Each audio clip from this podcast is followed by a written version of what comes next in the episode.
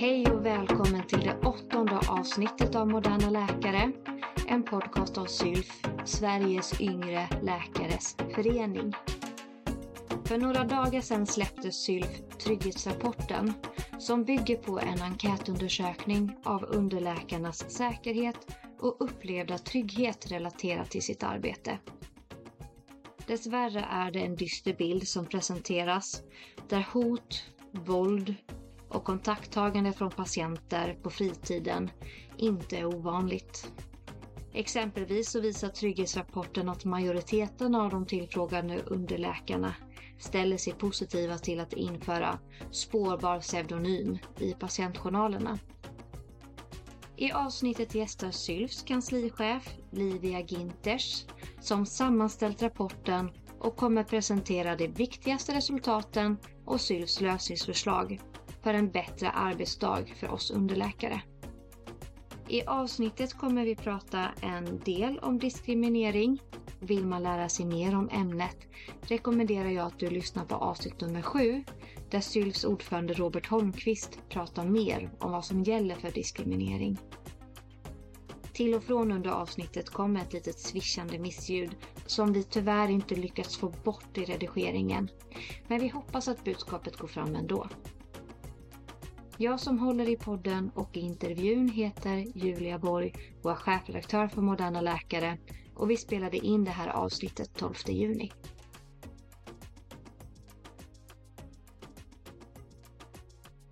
Hej!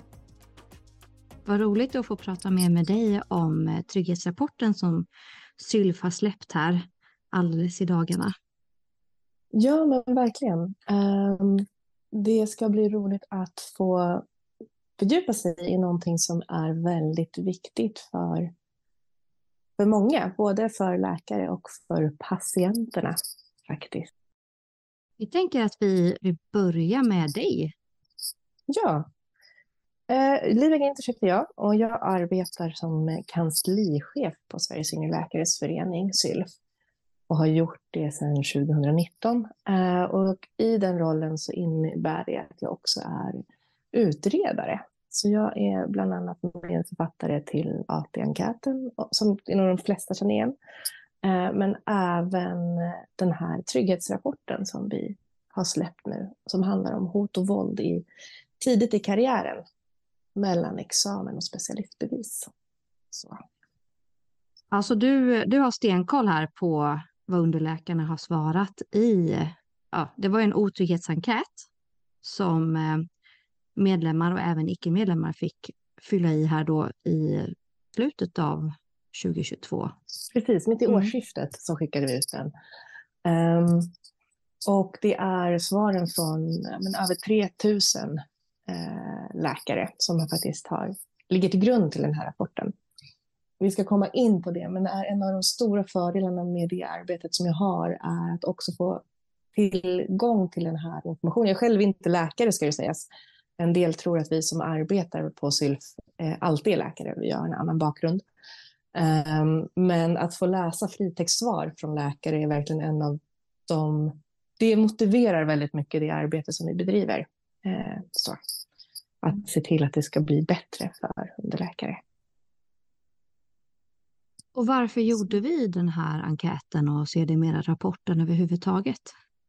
Ja, alltså SYLF är ju en demokratisk organisation. Eh, det tror inte man tänker på så ofta, men det är någonstans medlemmar som väljer förtroendevalda, som väljer delakt, eh, delegater till ett fullmäktige där eh, ja, men agendan för SYLF faktiskt sätts. Och det här var en sån fråga som kom upp via en motion eh, som kom på vårt fullmäktige. Så det var ett förslag från en lokalavdelning Lund eh, och Sylf Mellersta Skåne som låg till grund till det här. Om att börja ta reda mer på förutsättningarna för att stärka tryggheten för läkare eh, i sin kliniska vardag.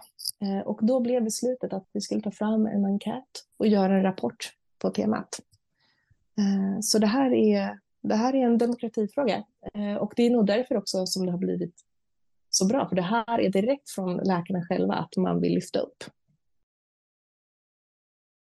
Vad visar rapporten? Ja, men rapporten visar att det finns en otrygghet. Man är mer utsatt för hot och våld än ja, men både allmänheten men även faktiskt de seniora läkarna. Mm. Eh, men vi tittar också vidare på hur, hur man, huruvida man är utsatt för diskriminering, vilket också är en väldigt viktig fråga. Eh, och eh, hur det organisatoriska arbetsmiljöarbetet ser ut på arbetsplatserna i läkarnas vardag. Och eh, den visar att det finns en hel del mer som kan göras, helt enkelt. Mm. Känner underläkarna sig trygga på jobbet? Ja, jag skulle faktiskt inte säga att man gör det. Det finns en, absolut en större utsatthet än gentemot övriga samhället. Um, och många lyfter en otrygghet som är... På frågan om man har känt sig otrygghet, otrygg i sitt arbete så är det många som svarar att man har gjort det. Och det är också kopplat till säkerhetsrutiner och bristande säkerhetsrutiner och det patientnära arbetet. Vi har 31 procent av läkarna som upplever oro. Och det här är också kopplat till den eh, allmänna vårdplatssituationen, för det är också kopplat till etisk stress att kunna göra sitt arbete. Eh, idag så kom det en nyhet faktiskt om att eh, eh NÄL eh, har kommer behöva fler ordningsvakter på sjukhuset i sommar kopplat till att man inte har för låg bemanning på akuten. Eh, och för att undvika att man ska bli utsatt för hot och våld så sätter de till ännu fler ordningsvakter på plats. Och det här är ju eh, Hot och våld handlar ju också om möjligheter att bedriva sitt arbete ur en, ja, men en arbetsmiljösynpunkt. Och även ett, eh, jag tänker patientsäkerhetssynpunkt och någon form av myndighetsutövande också. Jag tänker vi bara ska ja. förtydliga att NÄL betyder, eh, eller står för Norra Älvsborgs länssjukhus. Ja, det har du rätt i. Eh, vi får ju väldigt många fritextsvar på den här frågan. Om man hade upplevt oro så var det också men det var nästan 900 som vidareutvecklade vad det var man menade. Och det, upp, det är så uppenbart att Eh, det också handlar om arbetsbelastning och kommer jag kunna vara en bra läkare i den här situationen som jag ställs inför? Men det finns också väldigt mycket arbete kring just säkerhetsrutiner och en okunskap kring vem är jag ska vända mig till, till exempel om det händer något, vilket nog också kopplar till vilken grupp det är vi pratar om. Man är tidigt i karriären, man gör många korta placeringar, både om, oavsett om man är underläkare för AT eller man gör en AT eller en ST och man eh, kanske askulterar på en ny klinik. Um, så det är, man är mer utsatt än sina seniora kollegor och förutsättningarna för att ha fångats in i liksom det förebyggande arbetet är sämre. Så man, det här är ett medskick till alla verksamhetschefer där ute att verkligen se till har, har mina underläkare oavsett om de är vikarierande underläkare för AT eller om de är läggläk eller om de har börjat SD eller gör en AT. Då man behöver liksom se till, finns de med i rutinerna? Mm. Har de fått till sig detta? Är man mest utsatt i början av karriären, alltså innan man gör AT och under AT? Ja, det verkar faktiskt vara så. Eh, om man tittar på hur många som upplever att de har varit otrygga i arbetet så är gruppen, det är oproportionerligt många som har utsatts för hot eh, under de första stegen, särskilt i eh, vikariatsförordnanden mm. innan AT. Om man går in på lite mer hårda data då, hur många är det som mm. uppger att de har blivit hotade eller utsatta för våld? Ja, och då är det faktiskt hela 17 procent i hela gruppen som upplevt att man har blivit hotad. Och det kan man jämföra med Läkarförbundet gjorde en, en liknande undersökning för hela gruppen läkare och då landade man på ungefär 12 procent som upplevt hot. Och det här är kopplat till att man arbetar patientnära. Det är alla människoyrken eh, innebär en viss förhöjning i att bli utsatt för hot och våld. Mänskliga interaktioner har det med sig. men det är, det är vanligare och det är vanligare bland de yngre läkare. Så vi kallar dem ju yngre, men både du och jag, Julia, vet att man är inte nödvändigtvis ung för att man inte har blivit, är specialist ännu. Men mm. ja.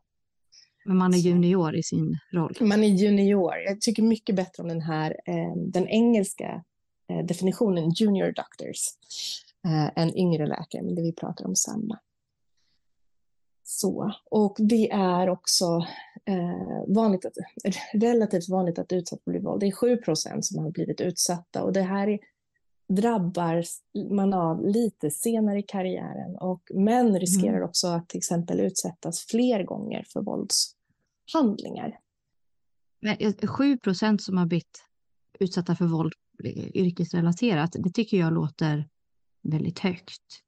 Eh, om man jämför med, med övriga arbetslivet, ser det likadant ut då? Eller är det lägre? Eller Nej, det, det, det, är lägre. Eh, Arbetsmiljöverket gör ju kopplat till arbetsskadeanmälningar eh, analyser och där ligger man runt kanske 3-4 procent i allmänhet. Så det är mm. högt. Så. Okej, men hur bemöts underläkarna då av chefer eller överordnade när man berättar om att man har blivit hotad eller hamnat i en obehaglig situation? Kontentan är väl att säga att det finns de som bemöts bra, men det är verkligen så mycket mer att önska på det området. Ehm, jag har ett fritextsvar framför mig just nu som är att, att chefen upplevde inte att det var hennes uppgift att driva saken vidare. Fick tjata för att en polisanmälan skulle göras. Och chefen hade inte kunskap, kunskap om rutiner för att hantera hot och våldssituationer inom verksamheten. Och det här är ju ändå en ganska vanlig bild. Det är, jag tror att av, av de som upplevt eh, otrygghet så är det 41 procent som inte har fått något gehör för sin oro och inga åtgärder har vidtagits. Och det är väldigt många och det är skulle behövas ett ordentligt kunskapslyft för chefen i Det här handlar ju också om resurser, såklart. Men, men eh, det är så många som visar att de inte har blivit tagna på allvar eller att de har fått de här svaren. Jag vet inte om du har hört Julia, eh, men på min tid var det ännu värre och det här är så som det ska vara. Det, det har alltid funnits en utsatthet. Eh, så där behöver ju normerna kring vad som är acceptabelt. Det finns en ökad risk eh, att bli utsatt för hot och våld, men det innebär inte att man ska se det som normalt, utan det här måste ju faktiskt adresseras.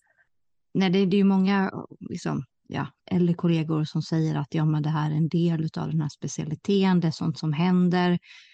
Eh, det är ju inte, detsamma, det är inte samma sak som att det är bra att det händer, Nej, att vi ska acceptera eh, hot och våld. Um, mm.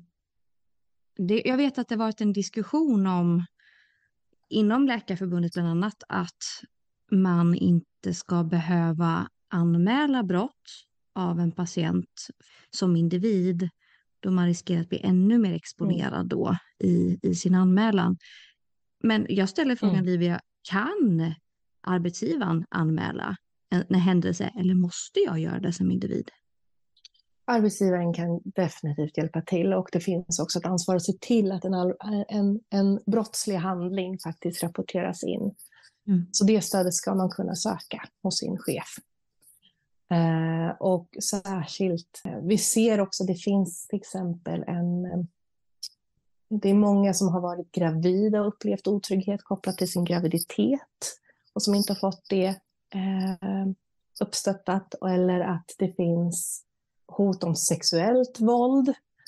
Eh, som, där där liksom manliga chefer inte heller har tagit det till sig. Att det här är mm. faktiskt en, en legitim oro hos en, hos en läkare. Och det ska också finnas rutiner för hur man säkerställer att alla är trygga på jobbet. Mm. Det, borde vara, det borde vara naturligt att man ska kunna känna sig trygg. Det är väl till och med arbetsgivarens skyldighet att man ska kunna ja, känna sig trygg absolut. på jobbet. Absolut, mm. det är ju det. För något som har blivit allt mm. vanligare eh, ja, men i, i och med liksom sociala mediers intåg i allas mm. våra liv är ju att man är mer sökbar också som individ. Det är mm. lätt att kolla upp var man bor, vem man bor med, vilken bil man äger. Allt finns samlat på mm, diverse tjänster som sammanställer det mm. här lättillgängligt. Mm. Vi, jag tror att vi inte är riktigt medvetna om hur sökbara vi är i Sverige och även hur sökbar man är som liksom privatperson när man har gått hem från jobbet. Vi, vi frågade ju faktiskt eh, i enkäten, så här, men har du så, blivit uppsökt och kontaktad av patienter på fritiden? Och det är 29 procent som någon gång har blivit kontaktade. Det är 13 procent som senaste året bara har blivit kontaktade av patienter eller anhöriga mm. på sin fritid.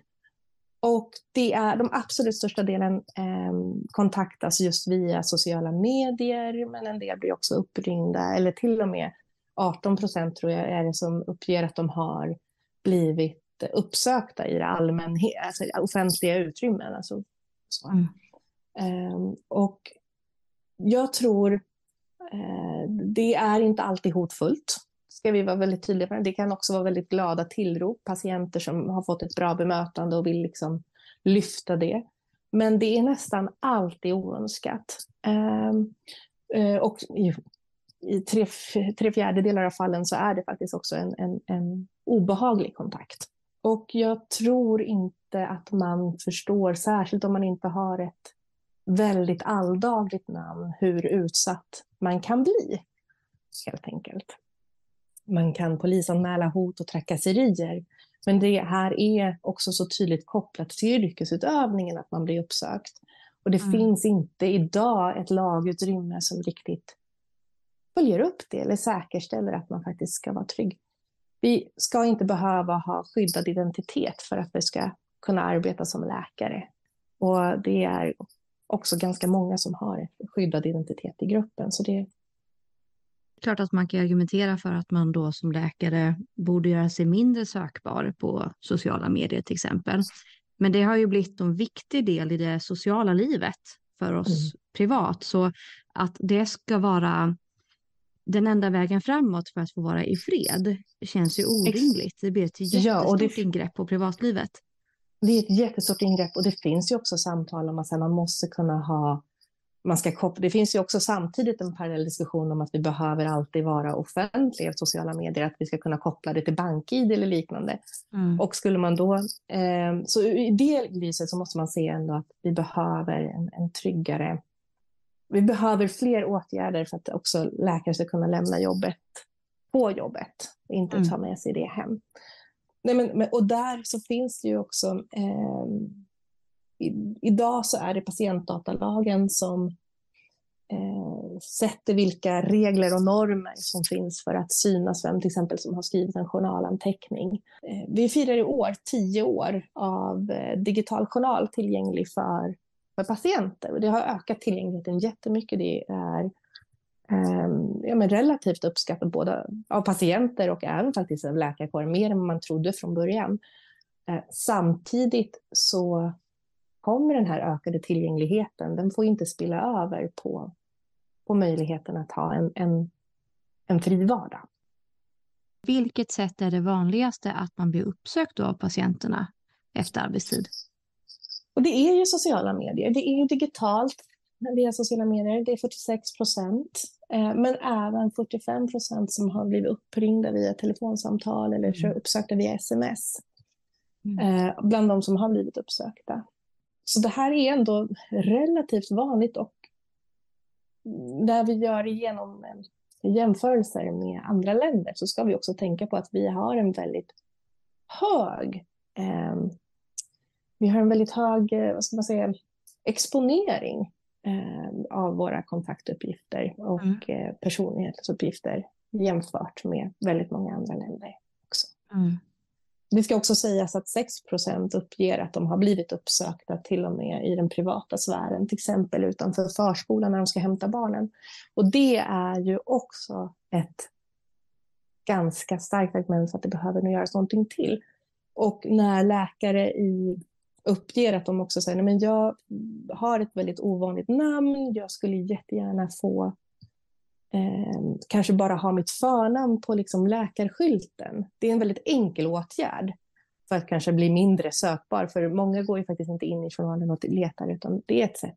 Och så finns det också arbetsgivare som säger nej, du måste ha hela ditt namn på. Och det är frågan om det verkligen är nödvändigt. Och mm. här tycker väl vi i Sylf att det finns inget krav på det eh, och att den möjligheten att faktiskt se över sina rutiner, att ge en möjlighet att få ha en lite ökad privatsfär utan att för den delen underminera patienternas rättssäkerhet.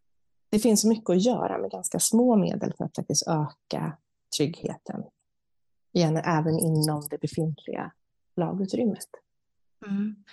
För vi ställde ju frågan till de som svarade på enkäten om man skulle vilja ha möjligheten att arbeta under spårbar pseudonym.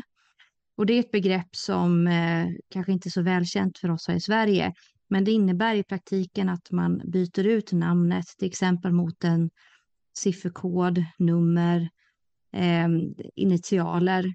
Och det här är någonting som man nu kunnat jobba med eller under i Danmark. Och den möjligheten togs fram efter att en eh, läkare där blivit mördad av en patient som eh, den här läkaren hade behandlat några år tidigare. Vad säger underläkarna om möjligheten att jobba under spårbar pseudonym? Hela 51 procent är positiva till det. Mm. Eh, och det är eh, övriga, i princip hälften som inte är riktigt säkra på vad de har ställt sig, 23 procent och 26 procent är negativa. Men 51, alltså mer än varannan läkare skulle kunna tänka sig att detta är en väg framåt. Det säger mm. väl också någonting om eh, hur man upplever, tror jag också, sin utsatthet. Och som sagt, det här är ju en väldigt komplex fråga, för det är klart att eh, som läkare så får vi ju oerhört mycket information om patienten genom den personens journal. Eh, men att patienten inte ens ska känna till mitt namn. Det finns en oro för att det skulle bli svårt för andra läkare att som förstå vem det är som behandlar patienten på en annan klinik. Men jag mm. tror att det här är en väldigt viktig aspekt utifrån mm. Att man ska vilja vara läkare hela livet.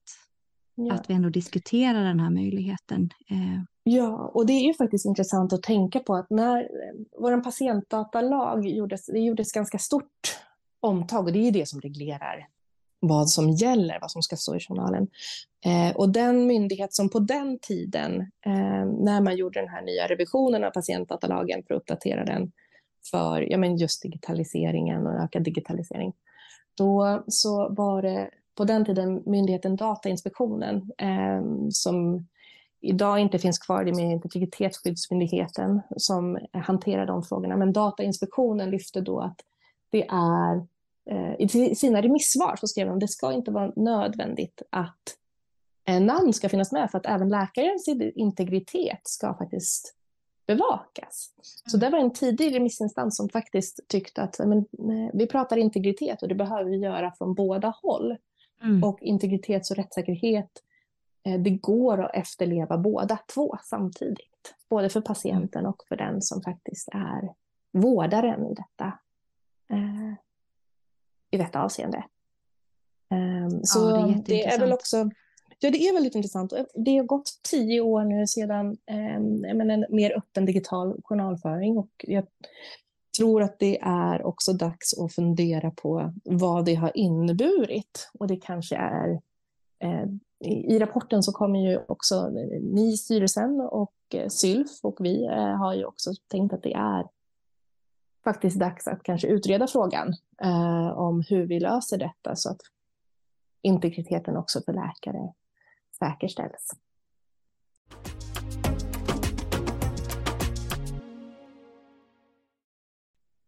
i den här rapporten så har vi också ställt frågan om eh, läkare har utsatt sig, eh, upplevt sig utsättas för diskriminering eller diskriminerande beteende. Och jag tror att det är viktigt att poängtera vad diskriminering är.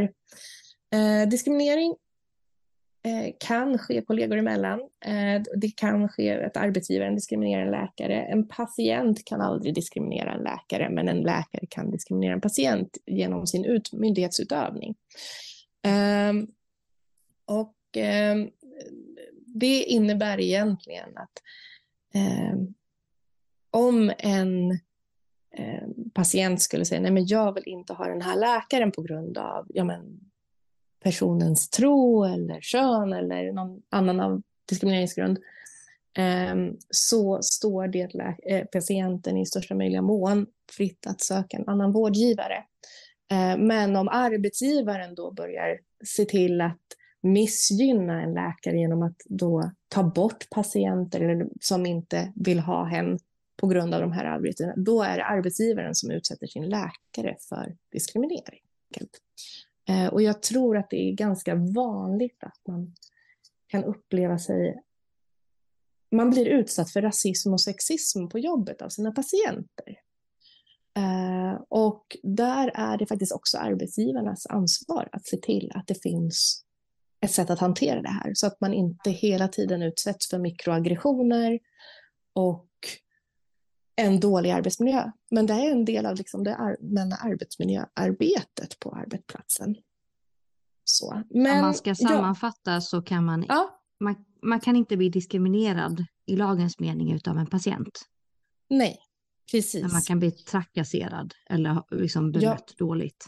Det kan man bli. Eh, och trakassera, att bli trakasserad är ytterligare en sak. Eh, eh, men man kan ju bli utsatt för en dålig arbetsmiljö kopplad till mm. eh, ja, men bakgrund eller till exempel eh, ja, men sexuell läggning eller annat. Eh, och det ska arbetsgivaren se till att det finns rutiner att hantera när det sker. Hur många är det då som, när vi, när vi sorterar ut i svaren, hur många är det då som blivit utsatta för diskriminering? Alltså att arbetsgivaren eller en överordnad har eh, behandlat den enligt negativ ja. särbehandling? Ja, det är 10 procent, var tionde läkare. Mm. Och till det är det ytterligare 18 procent som upplevt rasism eller sexism eh, från patienter. Så det här är... Och de flesta har blivit diskriminerade på grund utifrån eh, kön eller etnisk tillhörighet. Alltså det är oacceptabelt. Upplevt sig. Sagt. Det är helt oacceptabelt ja. och det är ju det redan från den första personen. Har man blivit diskriminerad en gång så har man upplevt att det hänt mer än en gång. Det är vanligt är upprepade händelser som kommer. 79 procent är det som uppger att de har blivit diskriminerade mer än en gång. Mm. Det kan vara att man har varit gravid och att man inte var kompetent nog för att erbjudas en ST till exempel. Och få höra det på bakvägar samtidigt som man är fortfarande tillräckligt kompetent för att arbeta som legitimerad läkare eh, fortfarande på kliniken medan andra STs tjänster tillsätts och man själv har sökt och man inte eh, når dit. Och där måste vi bli bättre på att fånga upp de här situationerna.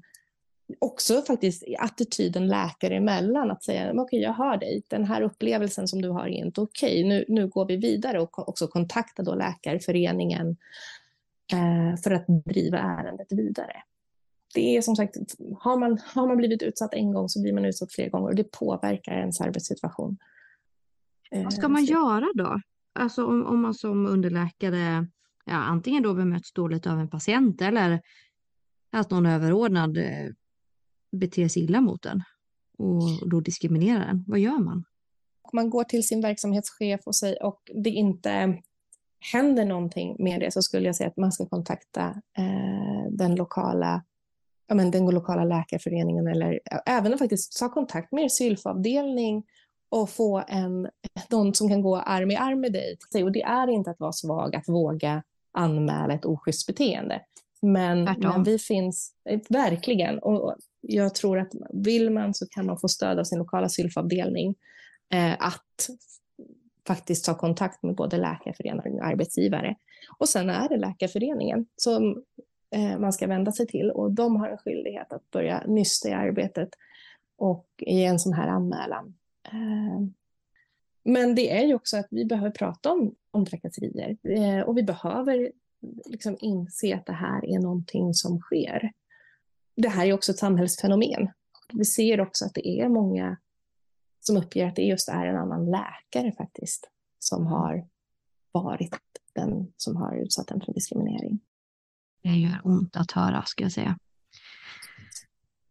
Vi sammanfattade med, som, som Grynet en gång sa på ja. början av 2000-talet, ta ingen skit. Nej, ta ingen skit. Um, och det är ju, alltså det här är ju en strukturell fråga. Man ska heller inte göra det till att individens ansvar. Det är arbetsgivarens ansvar. Och det som är så oroande med den här rapporten, det är att vi ser att eh, det strukturella arbetsmiljöansvaret, det tas inte, tyvärr. Mm. Eh, det är många som upplever att de är oroliga på arbet, arbetet. Det är kopplat till resursbrist, men det är också att man inte finns rutiner för hot och våld. När vi började få in svaren till enkäten så såg vi att det fanns en ökad utsatthet bland eh, läkare tidigt i karriären. Alldeles i början som VIK-lärare eller AT-läkare. Mm. Och det vi började göra är att vi begärde in eh, AT-introduktionerna, schemana som de, i flera olika regioner och tittade på dem. Och där finns det heller inte, det finns hot och våld, det tar man upp under kanske psykiatriplaceringen, men oftast inte innan dess. Och var är man mest utsatt för hot och våld rent fysiskt? På vilka kliniker, på vilka mottagningar?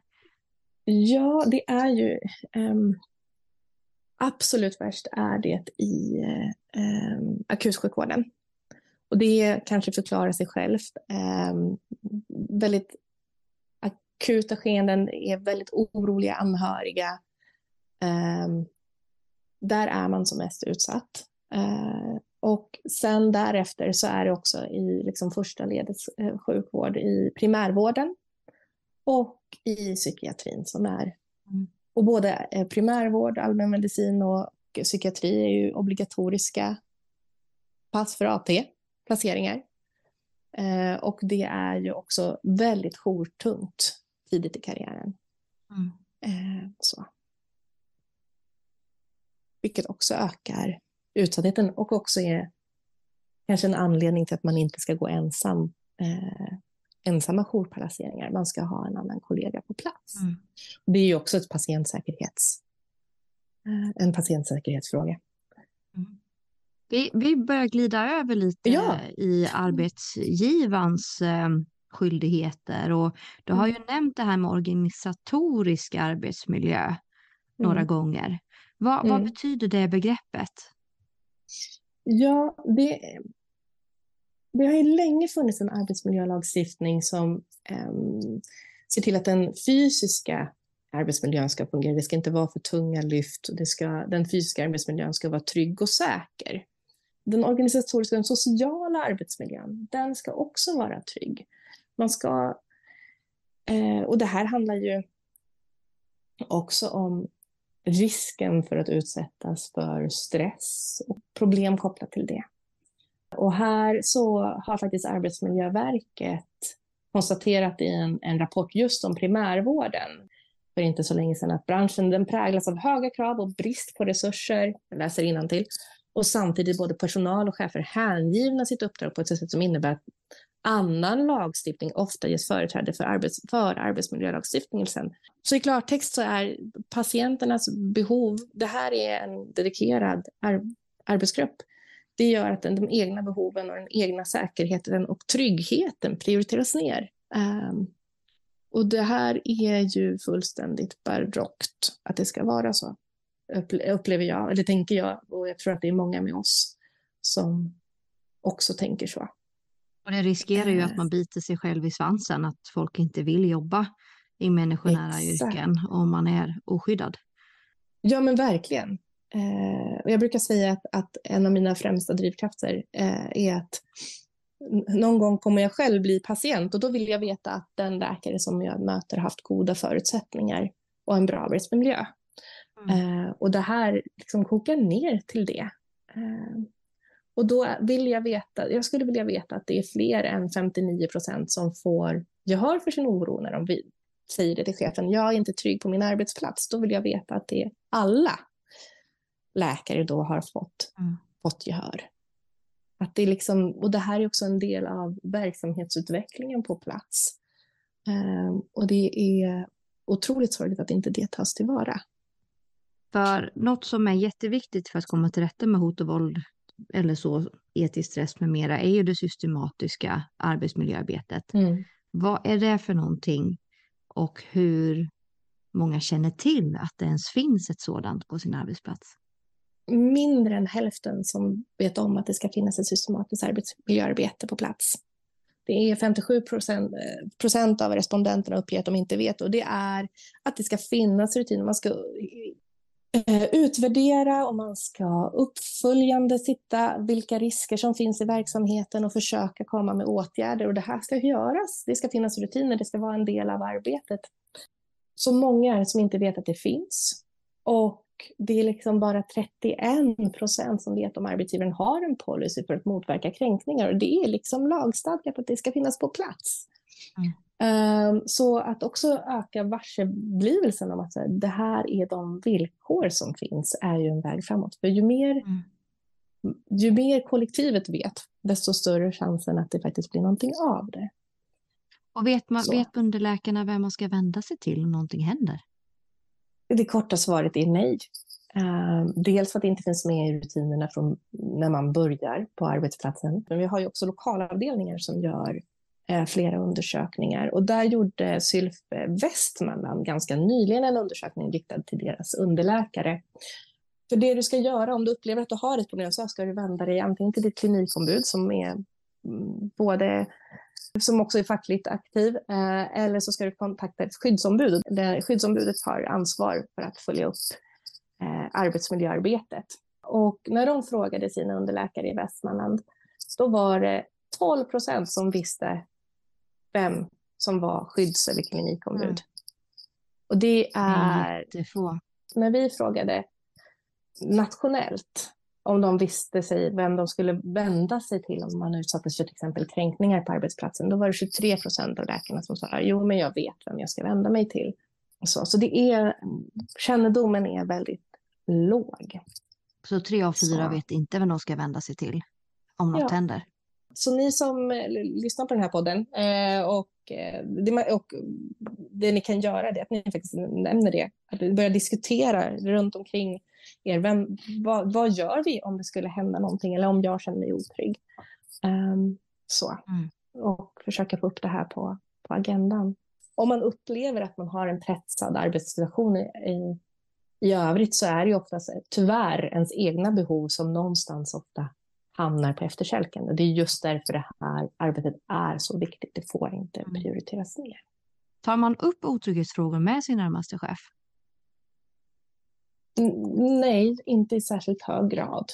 Och det är det som är så, de som gör det upplever få att man faktiskt har, har fått respons på det. Och det föder ju också en bild av, när jag har försökt en gång tidigare, då behöver jag, det, det lönar sig inte. Um, så. Och jag tror att vi har ett väldigt stort arbete som en facklig organisation, eh, men att öka medvetenheten och ändra normerna kring att så det ska vara okej att fråga, man ska få kunna få stöd. Eh, och eh, som du sa tidigare, ta ingen skit. Varför får inte läkarna gehör då, när de tar upp arbetsmiljöfrågor, otrygghetsfrågor på jobbet?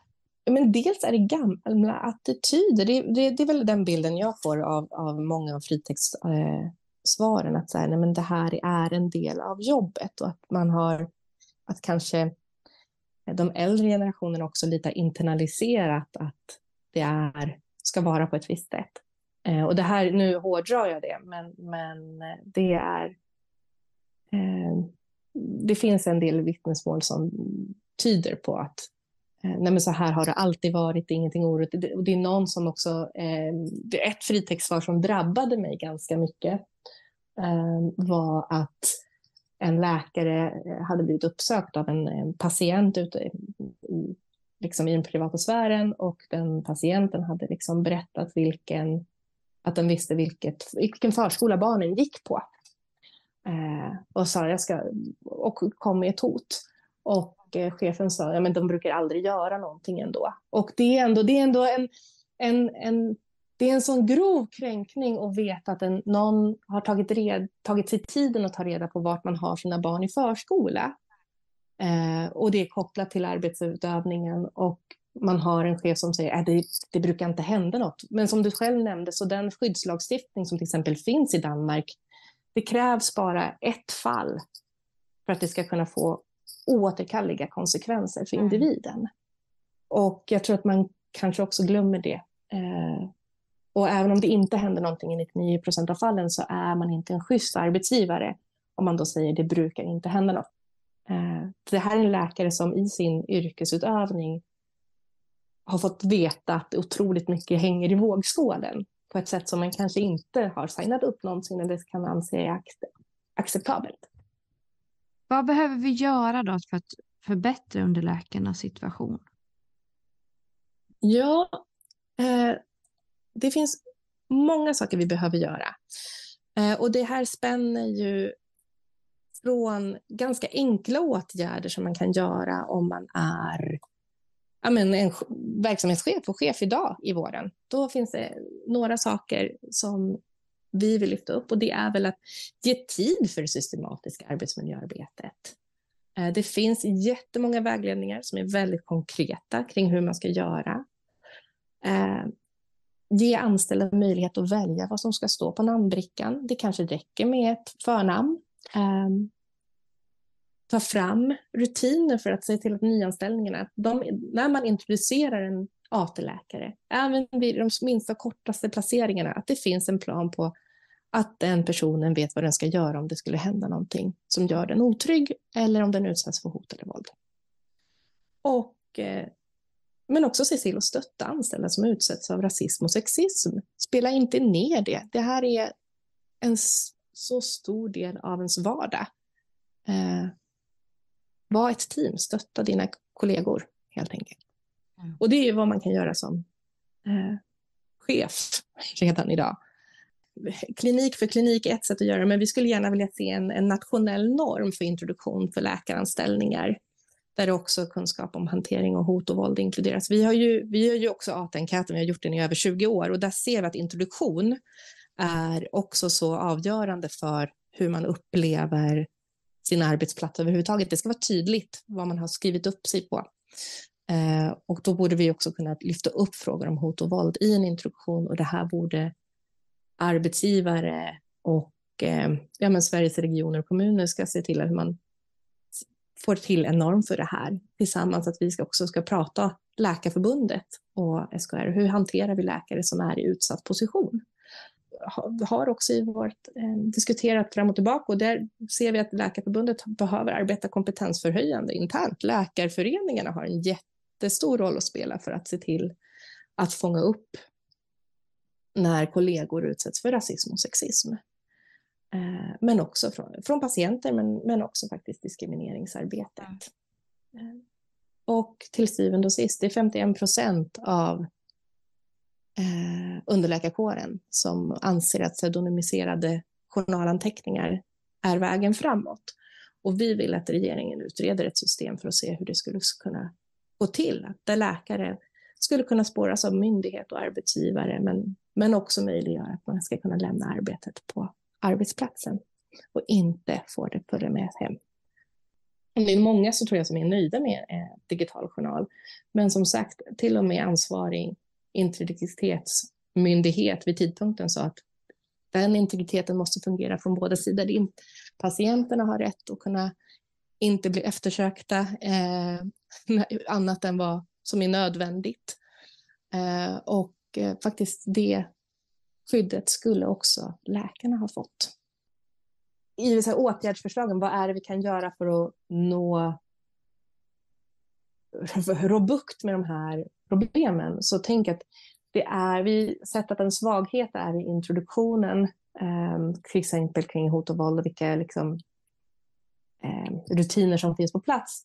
Jag tänker att det faktiskt är värt att nämna att både allmäntjänstgöringen är ganska hårt reglerad kring hur den ser ut och vad den ska innehålla. Eh, och specialiseringstjänstgöringen har också en, en, det finns en tydlig norm kring hur man tillsätter de eh, posterna och eh, man tar fram planer och liknande. Och där finns en möjlighet att också få in det här eh, arbetet och en tydlig introduktion. Um, så egentligen så är ju också fler, fler AT och SD-platser att se till att det finns utbildningstjänster istället för de här um, väntansplatserna som kommer mellan examen och AT eller eh, framöver också examen SD eh, ökar chansen för att det finns en, en bra rutiner på plats. Faktiskt. Mm. Så. Alltså det ökar möjligheten till en bra kompetensförsörjning i vården med fler färdiga specialistläkare snabbare. Mm. Så jag tänker att det ska vi heller inte spela ner betydelsen av. Olivia, tack så hemskt mycket ja. för att vi har fått höra mer om resultatet eh, från trygghetsrapporten. Mm. Och det här är ju en av SYLFs absolut viktigaste frågor, nämligen underläkarnas arbetsmiljö och trygghet eh, i sitt yrke. Om man då är intresserad som individ att engagera sig i de här frågorna, vart ska man vända sig då? Jag skulle säga att man tar kontakt med sin närmsta sylfavdelning. Där finns det kollegor i ens egen situation som också arbetar med de här frågorna. Och det är en jättebra introduktion till att få arbeta med det här och dessutom få bygga ut sitt nätverk. Jag ju går god för att det är bland det roligaste man kan göra. Oh, Olivia, tusen tack för den här. tusen tack så. för pratstunden. Tack så mycket själv. Glöm inte att lyssna på Roberts podd om eh, diskriminering om ni också är intresserade av det. Det vet jag är mycket bra.